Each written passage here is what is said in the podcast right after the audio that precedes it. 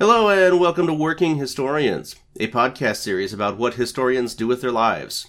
I am Rob Denning, Associate Dean of Liberal Arts at Southern New Hampshire University's Global Campus. Today we have a special treat in store because our old pal Jimmy Fennessy is joining us from his isolated West Coast historical sanctuary. Jimmy and I are talking to Vasilios Kostakis, a historian and academic advisor for Southern New Hampshire University. Today we're going to talk about Vasilios's academic and professional background and how the skills he learned as a historian help him to relate to university students as an academic advisor. What is your name and what do you do? Hello, my name is Vasilios Kostakis. I'm a academic advisor and uh, adjunct professor at Southern New Hampshire University. Vasilios, could you tell us a little bit about your academic background?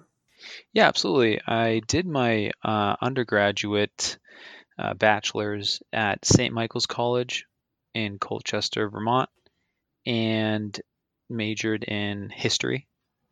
And then I moved on to a world history master's program at Northeastern University down in Boston. And uh, since then, I've been working at, uh, after that, I worked at Middlesex Community College for many years as a world history instructor, adjunct professor, and then moved on to Southern New Hampshire University.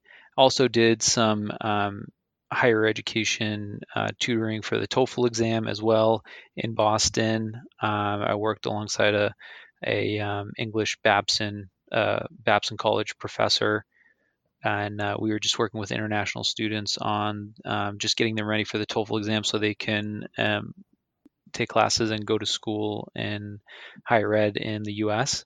So um, that's all. I guess that also pertains to my academic background, but mostly been in history. Um, and now, for the past five years, I've been working as academic advisor for Southern New Hampshire University, which um, also has been um, fantastic, fantastic experience but um, yeah, that's pretty much been my uh, my road to through academia. Great, and so we'll talk about the career in a, in a minute here. But uh, when you were in grad school, what are the time periods, regions? What are the historical topics that uh, interested you that you did some research on? Yeah, well, definitely uh, studied under George Dameron. He was a professor. He's st- he's still a professor at um, St. Michael's College, and he was extremely passionate about medieval Europe and the Black Death. And I even took one of his higher level classes that was solely focused on disease and how disease and viruses impacted history. And it was so fascinating that I, I just like fell in love with the idea of taking something like that and seeing how it weaved in and out of um, historical events and uh, definitely inspired me to want to take a career in history um, just because it's it, there's there's endless amounts of uh, roads and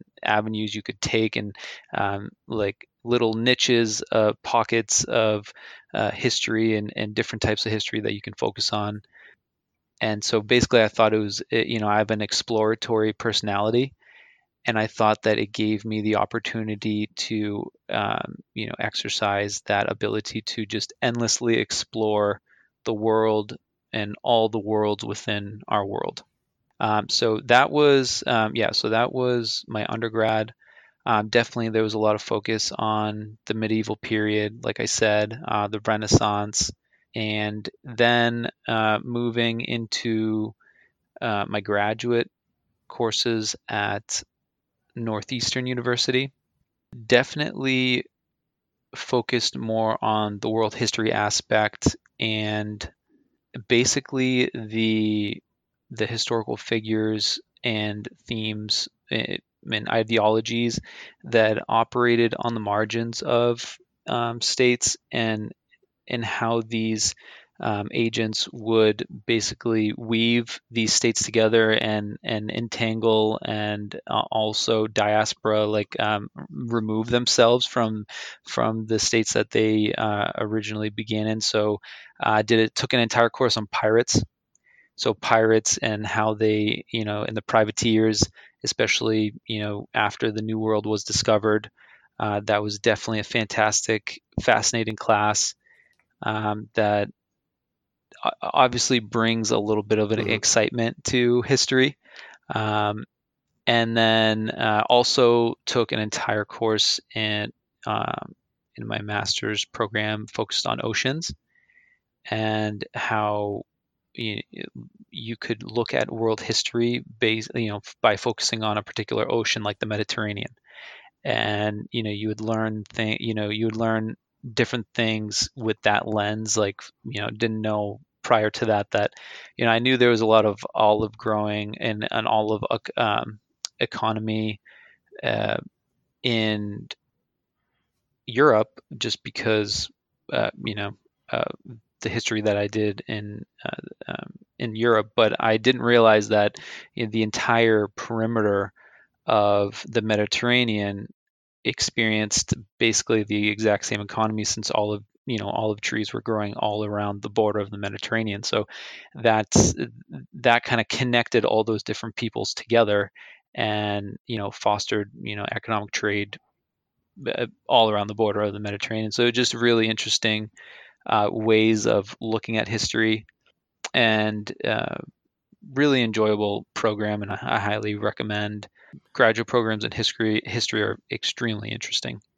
Yeah, it sounds like it was a really exciting way to actually study history, and that students um, probably found it fascinating. Uh, that idea of using themes to explore history, like the the history of disease or the history of piracy or something, is just a great way to to really draw in students who might not have a love of history on its own, but might have interest in these other topics. So, say if you're a biology student and you love that idea of exploring history through the lens of uh, through of disease, I just think that's a great way to really draw draw students in. Exactly, and it, and that's actually what I did. So my paper, my thesis in undergrad, basically focused on how the Black Death impacted the artistic identity of that period for um, for Florence, Italy, uh, since you know obviously so many historians have talked about the art um, you know revolutions that took that took place in Italy, but I was just really interested to see what a watershed cataclysmic um, event due to disease, what type of impact that would have on the artistic world, and um, like you said, like it had a major impact, which was so amazing to see. You know what what does like a disease and the epidemic of a disease what it does to the psyche of the population and how they re- how they behave afterwards how they interact with each other afterwards how they see the world afterwards and the way that that is depicted in art. It was uh, it was great. It's really awesome. Really great project yeah, it's always kind of fun to talk about. Well, you know, I don't know if it's fun is the right word, but uh, it's interesting to talk about the Black Death and the way that um, it kind of came up in my uh, graduate study. Was um, you know there there were books I read along the way, like William McNeill's uh, Plagues and Peoples and all of that. But there was um, one, and I'm drawing a blank on which book it was, but it basically gave the argument that the Black Death is in a way responsible for European colonization around the world uh, because basically the people that survived the Black Death believed that they that they survived because they had God's favor and that therefore they had to then go out into the world to spread God's word f- by force if necessary because that's what the Black Death taught them to do. And so I'm th- that interpretation is is kind of debatable, but it's it's always interesting to think about kind of the the, the consequences of something like a, a disease cataclysm, what the effects of it have, and how they can dramatically sh- uh, shift, um, you know, the history of the world going forward. Exactly. It also helps to break away from uh, just a focus on dates and um, and political figures, uh, and really takes a look at social history as well, and how these these different events um, really shaped the way we grew as a people, not just how wars shaped it or how you know um, laws, but but really how people developed throughout history based on these different experiences. Exactly. Yeah, and then the discussion about the uh, the, the history of the Mediterranean. I mean, that just takes me to um, Braudel's uh, Fernand Braudel's massive. What is it? The Mediterranean and the Mediterranean world in the Yep. Yeah, I had to read century. that. I'm like, yeah, it's like thirty thousand pages. it's like this Yeah. massive doorstop of a book, um, but it's but it does kind of. I mean, it gives that whole long duration of what the world was like developing around that uh, that body of water over the centuries. Yeah, exactly. It was uh yeah, I I completely agree with you. The that's I guess that's one thing for our audience to know about. Uh, my my experience in my master's program was essentially like for one course reading one entire textbook like that per week. Mhm. So I think that's good for listeners to know about, you know, if you are going to get into a master's in history program, you know, just be expected to read um, you know really amazing books, but um, be able to read a lot per week. Mm, That's really it's really good to know. Yeah, that really makes you learn a bunch of skills on how to read things quickly and how to Exactly. tear apart books looking for the argument rather than because you don't get to read books from cover to cover when you're in grad school anymore. You basically jump in, get the the information you need, and then you know get the hell out and move on to the next one because it's going to be a nonstop parade of books, and so you, it's impossible to uh, read from cover to cover. The reading for pleasure will come after grad school. You don't do it during grad school. No, no, and also um, I, it was really interesting because our discussions in grad school, it's really not just about the content, but you're you're breaking down how did this historian make this book Mhm. because essentially, you know, when you're in grad school, you're expected to soon be publishing.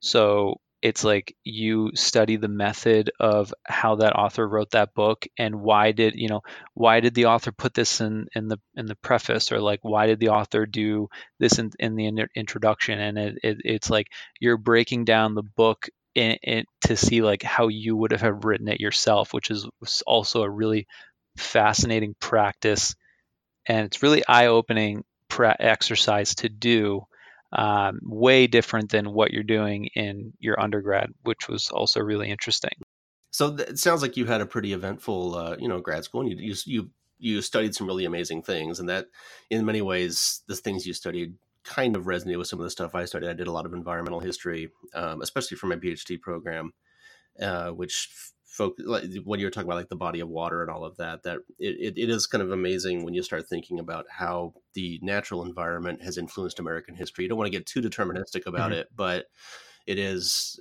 people had to contend with the physical environment around them and so that's that's one of the big stories of um, of human history is how did they respond to dealing with natural obstacles around them and how do they you know incorporate it into their lives how do they overcome it how do they exploit it Yeah. how do they like the Columbian like the Columbian exchange you know you're just exposed to new resources and like how did the Cheyenne respond to all the new resources versus like the Iroquois and like you know the how did the, the how did those responses to the influx of new um, resources and technology from the from Europe how did that impact their decisions on on waging war on each other and things like that. So it's like responding to change.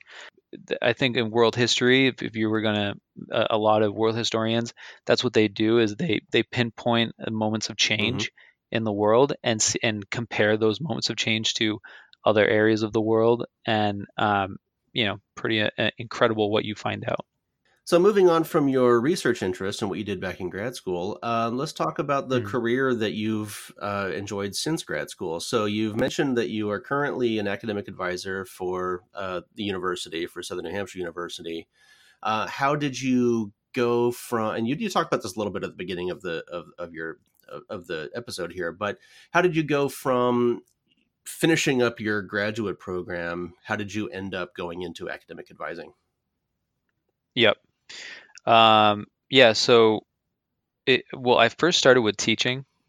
Uh, I started teaching as an adjunct instructor, and the way I got that first break was it was actually through networking. Um, uh, somebody that I knew from my hometown um, in Andover, Mass.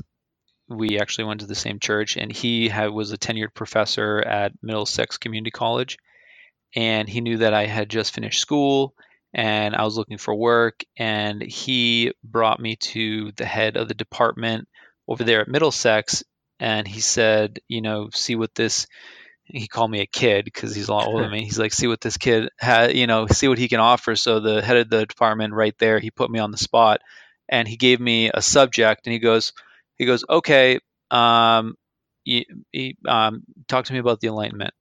And just like that, like, and he just sat back and he's like, go. Oh, geez. And I was like, oh, okay. Uh, oh, and then like I basically had to teach him. Mm-hmm. that's you know he just he and so that's just how it was. So if you know, I think that's good for listeners to know about is um, you know make sure you know your stuff before you go in front of the head of a department asking them to be a professor.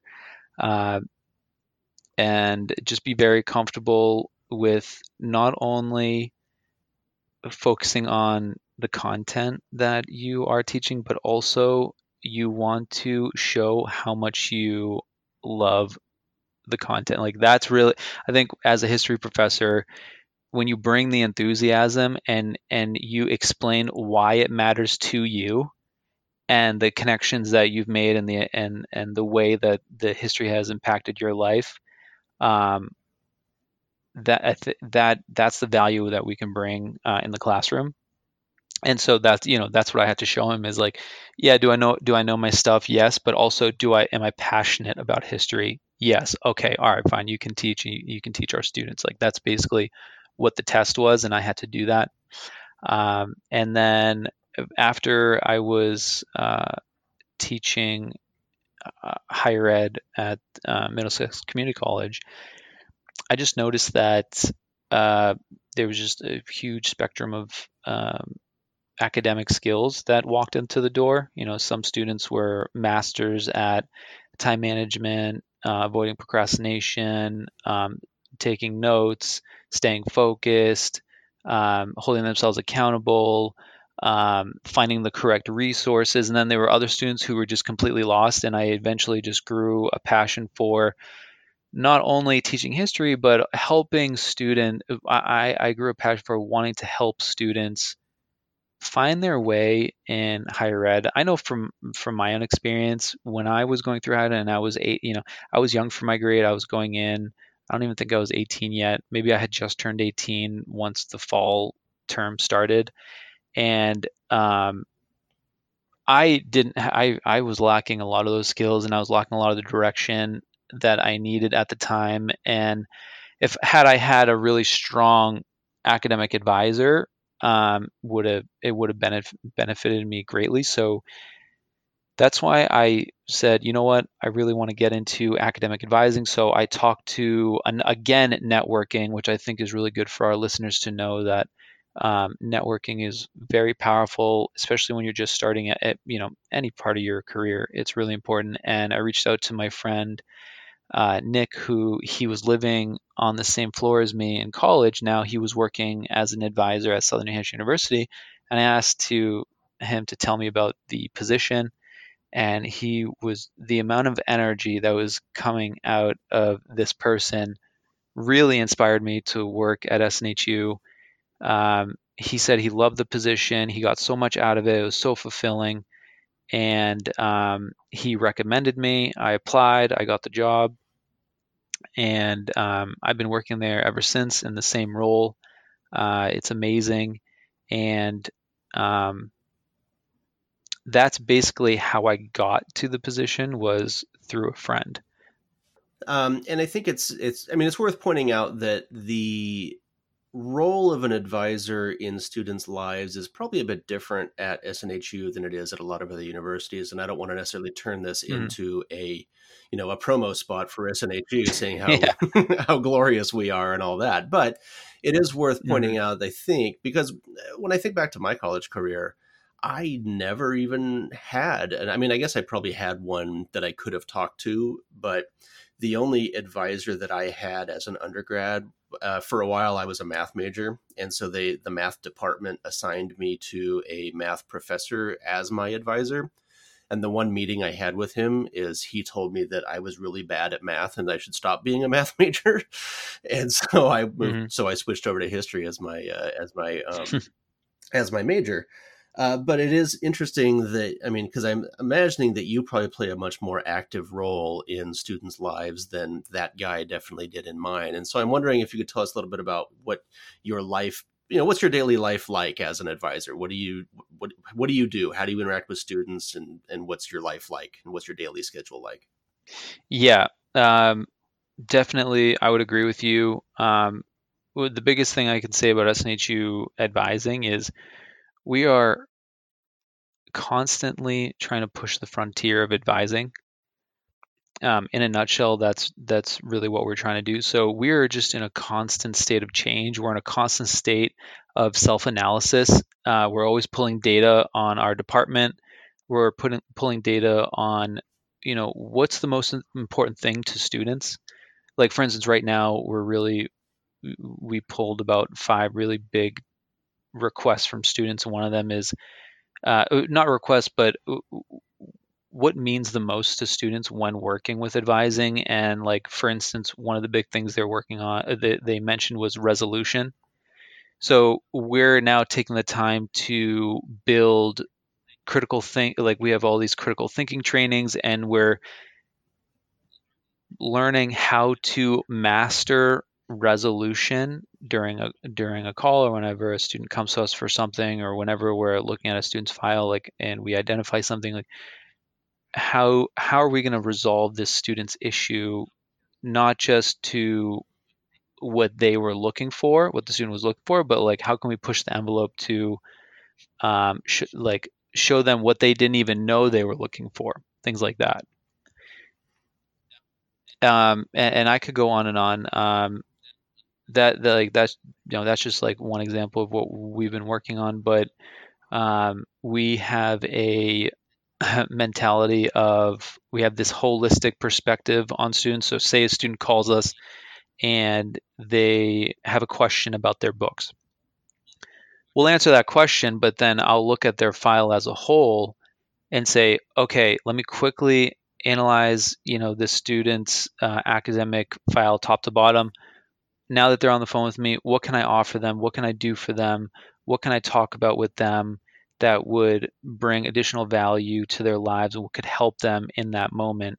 Even though they were just talking about the books, you know, I also want to check to see if their registrations are in order. You know, they they could have a question about a book, then I could see if they're not registered for the upcoming term, the upcoming term's coming in a week.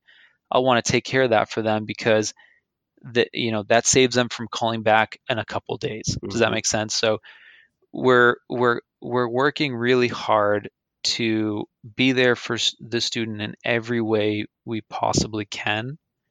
Um, and that means collaborating with other departments. I'm always in meetings now with the student finance department, um, with the admissions department. Uh, I've, I've done projects myself with the Shapiro Library uh, because a lot of students come in not realizing that the entire Shapiro library that we have on campus is now available to them online.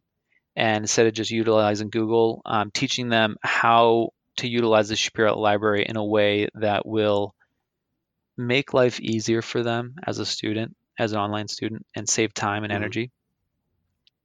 Um, things like that uh, we're now collaborating with instructors. We're keeping track of, you know, which instructors are doing amazing, because um, that's another, you know, thing that students always like to know is, uh, you know, to fit them with an instructor that's going to work well with them.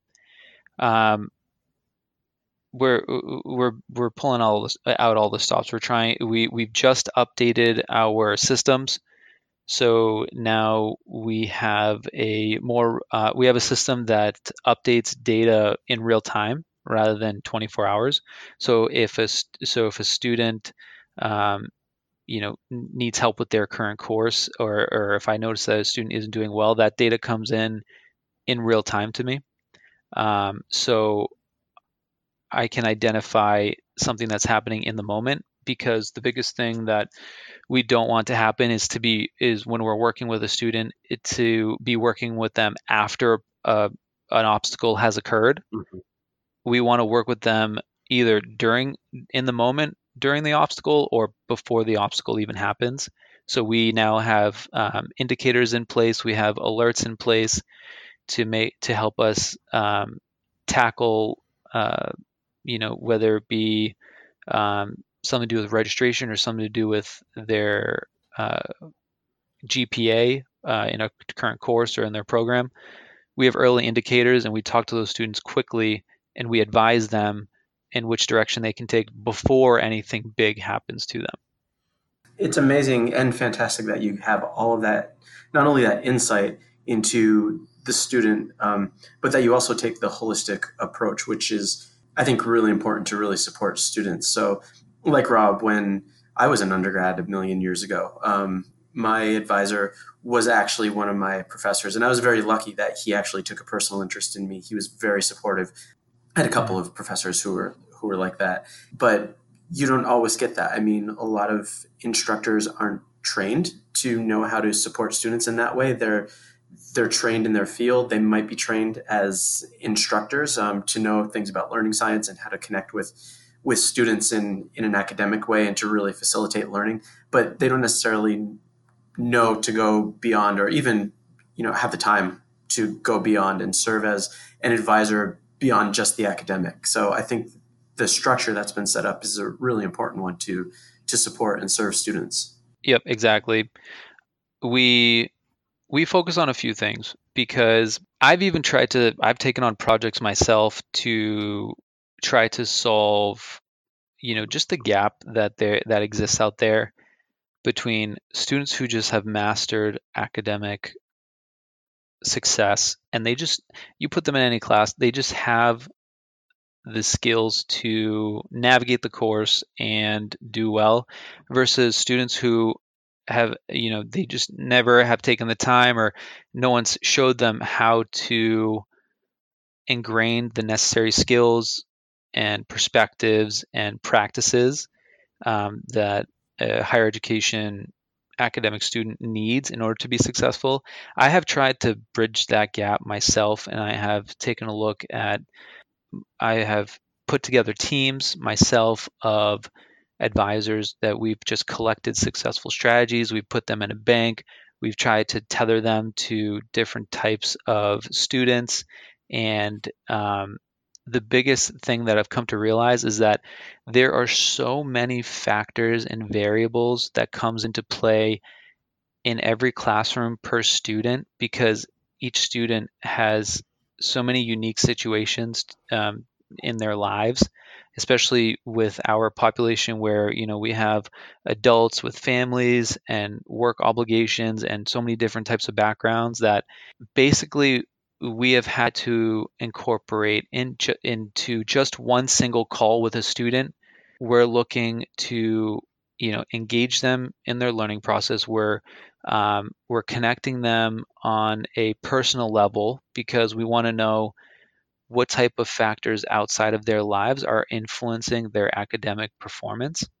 So we're connecting with them not just you know with what they're doing at the university, but what's going on outside of school. We are, um, you know, we're we're obviously we're remaining professional, but we're we're pro, we're we're using probing skills, probing questions to dive deeper into not just how they're performing, but what are the steps what are the you know minute steps that they're taking you know wh- when they're about to sit down uh, to do work and we walk through everything with the student um, and then after that we are building out these plans with each student based on that particular student's situation, based on uh, you know how often we're going to call, uh, the types of things that we're going to go over. Uh, I'll give the student take-home tasks in regards to um, you know things that strategies that we're trying to do um, that they can try out, and then the next time we follow up with them. Um, we are connecting with tutors. Like I'll, I'll, connect with a tutor, or I'll have a student go to a tutor, and then afterwards we break down what happened during the tutoring session. Like we really are, really, di- you know, digging deep, and we're we're we're enmeshing ourselves into the process that they're going through, not just to complete the class, but to evolve as a student. You know, to to elevate themselves from being a novice student who kind of just doesn't have a plan going into a course to is you know having a clear academic identity at the university. That's a lot of stuff. Yeah. Very busy. Yeah. So um, when you are doing all of this stuff i think you've i mean you you touched on it a little bit but you know, the the skills you learned as a historian do you find any relevance for those skills in your academic advising work yeah, absolutely.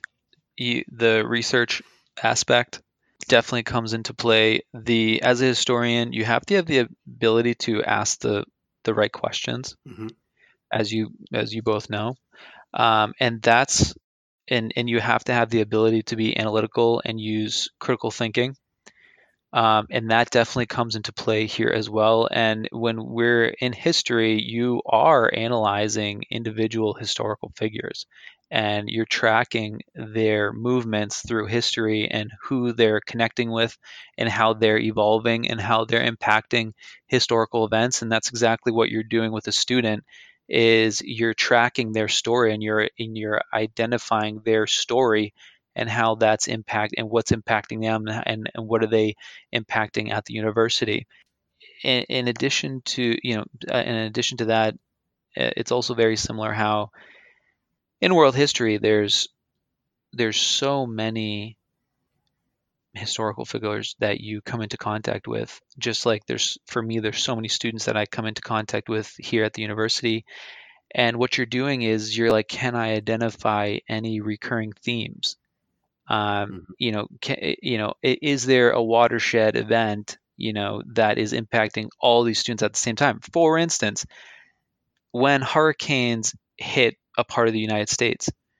We have like an entire team that will then be a task force for that hurricane saying, okay, let's make a list of all the students from SNHU that are impacted by this hurricane. Let's see what we can do for them. Let, us make some accommodations in their courses. Because similar to history, like water, like we talked about the Black Death, or you know, you know, some of the other um, events that we mentioned, like the way that they impact students it you know goes into every aspect of their life including their education. So we try to act on that. Yeah okay. And so do you um, are your students you don't deal exclusively with, with history students. You, do you deal with students from all fields or do you specialize in specific uh, disciplines? Uh, i have so in the beginning i mainly focused with uh, focused on new students.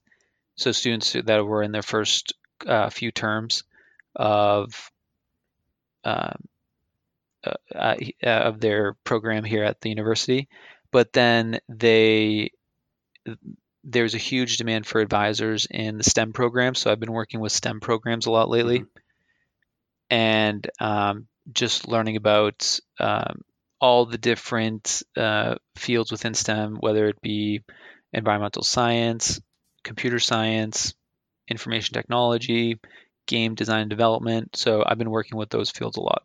Uh, do you see that there is there a different way that you interact with students that are in different disciplines like that, like STEM versus humanities versus business, or do you see, or do you just approach everybody the same way? That's a really good question. We've definitely come to realize that the STEM students uh, definitely don't like to talk on the phone as much. Uh, but I can't even say that because you know once we develop a relationship, we do talk, we do talk a lot. But the um, the liberal arts students or the the new students, they um, they definitely like to because you know liberal arts is the storytellers, so they you know they definitely like to tell stories. I love to tell stories, uh, you know, as a historian. So, uh, but the the STEM students, they're like, I need to identify the purpose of this call, and then let's find the shortest route to the solution. Uh, you know what I'm saying? So that that's just how their brains work, and the STEM students they're not I've noticed that they they're not going to tell you a lot of times if they are struggling a lot. Um, so you like the probing questions eh, definitely come into play, and I also need to identify indicators. So there, there's some of the data that we can look into is like when was the last time that they were they actually entered into their Brightspace environment so I'll kind of use those data points to be like, hey, I noticed that, um, you know, could be a good student, but it's like, hey, I noticed that you haven't been in your Brightspace for three weeks. Just want to check um, anything going on outside of school that could be impacting your grades or that could be impacting school. Like you, so definitely utilizing the data to talk with um, STEM students. I, I, definitely do that a lot, um, rather than you know new students where you can you can ask them probing questions from the start and they'll just be happy to like elaborate but that's that's definitely a generalization and i i can't really say i'm just saying that's an observation that i've noticed um, but definitely i can say that uh, we try to give every student in every call everything we got you know doesn't matter what subject they are um, we, we, we, we try to just take care of them every as much as we possibly can. Mm-hmm. And it's true. And you know what's a really good example of that? Um, it logically you would think, okay, students who are not performing as well, let's communicate with those students more. Mm-hmm. And then and actually we did some data and we found out that successful students who do really well if we do not talk to them and if we don't connect with them on a regular basis, they actually do fall off the the radar and they do not persist term over term. And it just blew my mind because you know the guidance counselors at in high school I've even said that you know in high school levels I've even said this, but um, you know just because a student is is doing well in a course doesn't mean that everything is a okay. Right. Um, and it doesn't mean just because a student has an A doesn't mean that you don't need to talk to them. So every student, you know, in every interaction, sh- you should you you should try to see what's going on under the hood and talk to them and celebrate with them when they're doing well and then work with them and give them hope when they're not. Right. Oh, great. So I know that you're not a you're not a career advisor, you're more of an academic advisor, but do you find yourself mm-hmm. having to counsel students who are getting close to graduation trying to figure out what they're going to do next? Oh yeah. Yeah, I I actually, you know, we we talk about careers right from the first um, communication with students. Yeah, because I, I like a, a, student who goes into computer science, I'll let them know um, you know, I just, you know, you're like, I just want to give you a heads up um, that you get this degree and you go for the you go for the position. That position, you will you most likely you'll be in front of the computer, you know, for the entire shift, writing code. Mm-hmm. And you know, I just help them understand. Obviously, you know, when when you get the job, like obviously you're going to meetings sometimes, but I just help them paint that picture for them so they have an idea because a lot of students come in and they take the computer science program because they know that the job demand is so high. And so if you paint the picture where it's like, yes, you'll get a job and, and yes, it, it, should pay pretty well and, and you'll be happy in that sense. But like, I just want you to know what the experience will be like and if that fits your personality and if that fits kind of your lifestyle because a lot of students come to me where they love being outside, they love outdoors, they love moving, they love standing up, and it's like, you know, can you handle sitting in this chair writing code? Or like eh, you know there's other students where they love to be you know to have that plan given to them on what they need to do and they like directions. Whereas a lot of times in coding what you're doing most of the time is trying to write code that's never been written before and you run into problems and you have to somehow figure out the you know the way to write the code without knowing what to do or without any precedence before you.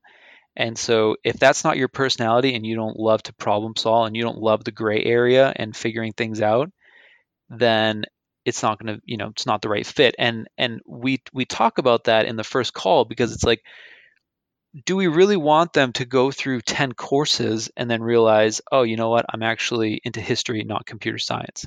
You're in such a great position to have a perspective on both sides, both the academic advisor side and the instructor side. Um, I mean, just being able to elaborate a little bit more on that would be great to hear. Kind of how how you see the two um, two roles supporting each other um, in support of the students. I would love to hear a little bit more about that and how you do it, less from less from you know what you observe and more from from your own personal perspective and how you you approach these these uh, yeah absolutely. students. Um, the it definitely gives me an advantage because in the advising side i get to hear a lot of the frustrations that students will talk about uh, with instructors that um, you know it's natural um, the, they'll they'll come through and I'll learn and I'll say oh okay and and then I will apply that to my instructional practices when I'm in class it's like oh okay students definitely don't like it when you when an instructor does this thing. I will not do that. So uh, i get you know i so basically i'll take it as f- feedback for myself. So anytime a student calls in and there was a situation with an advisor uh, with an instructor and then um, and vice versa too where where i'm i'm in you know when i'm in class and um, you know, we deal with situations like um, as an instructor, I, I have a lot of advisors coming to me being like, oh, hey, you're an instructor. You deal with this situation with students. What do you do in your class? And they'll ask me, they'll ask me like advice on if when they're talking to other instructors, what would be a nice way of saying something to an, an instructor that they wouldn't take it the wrong way. So uh, you kind of play both sides, and and you kind of get to see the world of higher ed from both sides and you learn because basically at the end of the day my goal is that advising instructors and students we're all a big happy family. We're all getting along and the students are successful like that's the goal. So learning all the different multiple perspectives and and um, how we can better each you know how we can get students to be better students instructors to be better instructors and advisors to be better advisors that's the game plan and being able to be both has greatly benefited me in both roles and and my students. Yeah, that's really interesting. Um, and it's, it's interesting to think that you're the um, the token instructor, maybe not the token instructor, but you're the one that they uh, want to bounce ideas off of. That that must that's an interesting situation. Yeah, because they'll say like, "Hey, I'm about to send this email to this instructor. Can you read it?" Right. I'm like, "Sure." I'm like, "Yeah, he's." I'm like, "That instructor's not going to like that." Is this going to piss the guy off, or uh, yeah? yeah, that's awesome. All right, so uh, Vasilios, do you have anything to recommend for us this week? Yeah, absolutely. Um, actually, and you know what? Since we're we're doing a podcast, I was actually just thinking of this audiobook uh, I've been looking at. Um, it's it's just called uh, Genghis Khan and the Making of the Modern World, and um, the reason I like it is because I truly think that the the Mongols were the the keystone state to the establishment of globalization because of the the level of uh, relocation that occurred uh, under their empire. They were relocating people from Europe and the Islamic world to you know run their capital in Karakoram, which was you know outside of the you know the Chinese territory and East Asia and and in that steppe region. And everything that they did during their empire was so fascinating. And and you can see the like the shadow of globalization occurring with with every step that they took. That you know increasing the speed at which um, communication occurred between the, the great hordes of the empire, um, the, the, great Khans, and um, you know it's so much mirrors our day, uh, you know what we do today. So it's a turning point in history. You know, you have so many um, interesting characters like the Jesuits who went over there. It's it's it's definitely an incredible time in history, and I I would recommend uh, looking into this book. Awesome, James. Do you have anything to recommend for us? I do. Um, I think I might have previously mentioned uh, Lizzie Goodman's oral history, Meet Me in the Bathroom, uh, Rebirth and Rock and Roll in New York City from 2001 to 2011. It's an oral history of of like the, the Strokes, the Yeah Yeah Yeahs, um, TV on the radio, all of those bands that came up just before 9/11 and then continued in New York City in that uh, post 9/11 environment. But there is now an exhibition in New York based on um, Goodman's oral history at the Hole, um, which has a lot of memorabilia, um, just things that the band members themselves had, images from their from albums. I'm not quite sure if, how many interactive elements there are. I haven't been to it yet, but I really am hoping to go uh, pretty soon. But as somebody who is a huge fan of music history, um, and especially this time period in New York, um, it sounds like a fascinating exhibition and uh, a really great accompany accompaniment to uh, Meet Me in the Bathroom, Goodman's Goodman's history. No, that's awesome.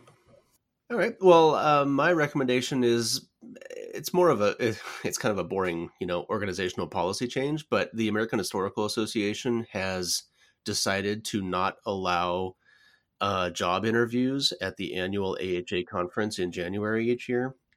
And the reason this is you know this is kind of groundbreaking is that for decades the aha has been the kind of the central place at which uh, universities would hold interviews with possible uh, tenure track job hires and so they would you know these conferences happen at hotels. So the, the really awkward part of it was that usually these interviews would happen in hotel rooms upstairs like the bedrooms.